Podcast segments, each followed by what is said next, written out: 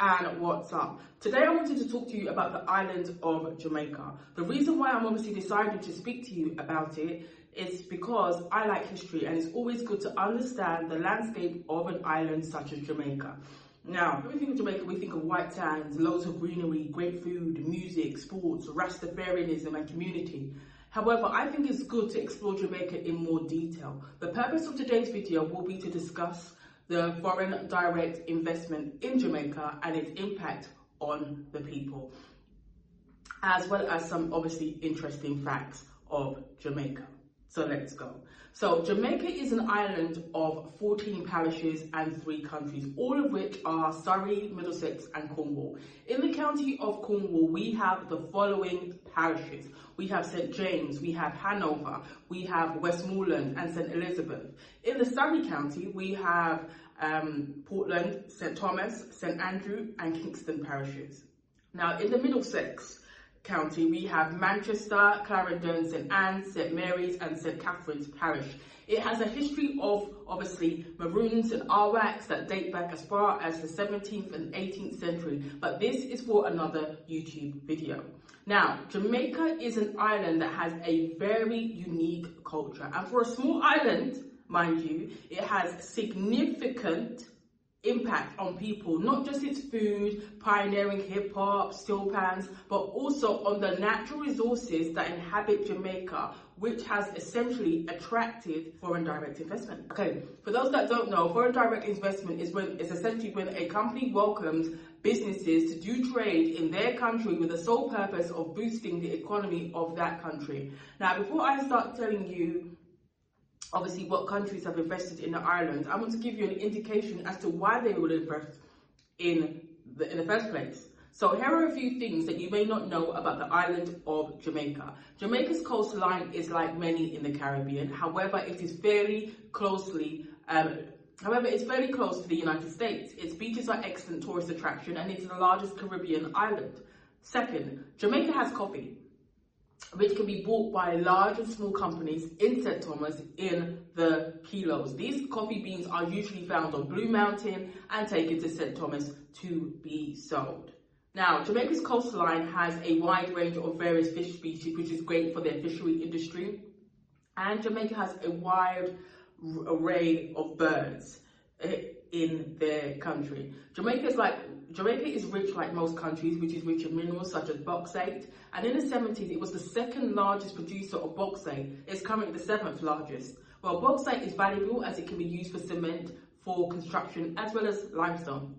Now, Jamaica was a big exporter at one point of sugar, but due to kind of but due to the competitiveness of the sugar producing countries, it was not viable. Jamaica decided to kind of diversify their agricultural efforts into high yielding products such as coffee and spices. Now, Jamaica influenced the writings of Ian Fleming. For those that don't know, Ian Fleming was an author who wrote 13 novels of James Bond, which later became films. Now, Jamaica, as I explained before, was always pushing the boundaries. And, this is obviously evident as it being the first country in the Caribbean to go online in 1994. So with a country of forward-thinking individuals and a kind of a fertile land with many resources, not just minerals, agriculture or even projects on like renewable solar or wind, um, obviously trying to make it less dependent on like fossil fuels um, and stuff, why would you not want to invest in Jamaica? So let's get into it a bit countries such as China have invested in Jamaica because of its natural beauty attractions, its tourism friendly, strong marketing presence, which is a result of affluent figures in music, sports and entertainment, as well as tax incentives and duty waivers. So, tourism has played a part in Jamaica's prominence on the world stage. Jamaica has a lot of international hotels and resorts that invest in the island, which also trans transcends into better roads and better infrastructure right? So China being one of the countries that have obviously heavily invested in Jamaica, especially when it comes to their infrastructure and other industries, they've obviously helped Jamaica with the, the North-South Highway project, as they obviously helped Jamaica obviously complete it. Now, people may frown on the fact that China has invested a lot into Jamaica and can be very skeptical. Skeptical, as foreign direct investment is great, but too much reliance on one particular investor could, could essentially hurt a country. Should the economic situa situation change of that country, the investor brings their own workforce, eliminating jobs for the locals, as well as a loss of independence if a country such as China has too much influence on a country. So, for example, I saw a video where someone complained that Chinese um, businesses would come into Jamaica, a tax incentive, which is great for about five years. But instead of paying tax, they shut down their business, name it something else, and bring someone else from China to set up a new company in the exact same location. This is where foreign direct investment becomes a problem. As opposed to helping the individuals of that country it's creating more burdens on the local people who could have to pay an increase of tax should that be the case. This is just an example how tax incentives could go wrong.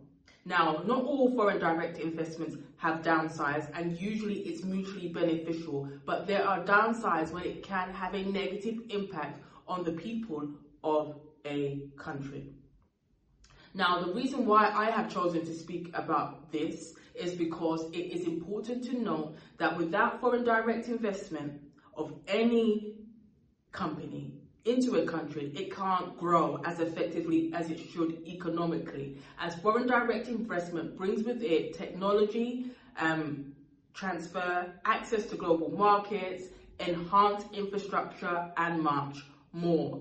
Let me know what you think. Um, in the comments. Peace out.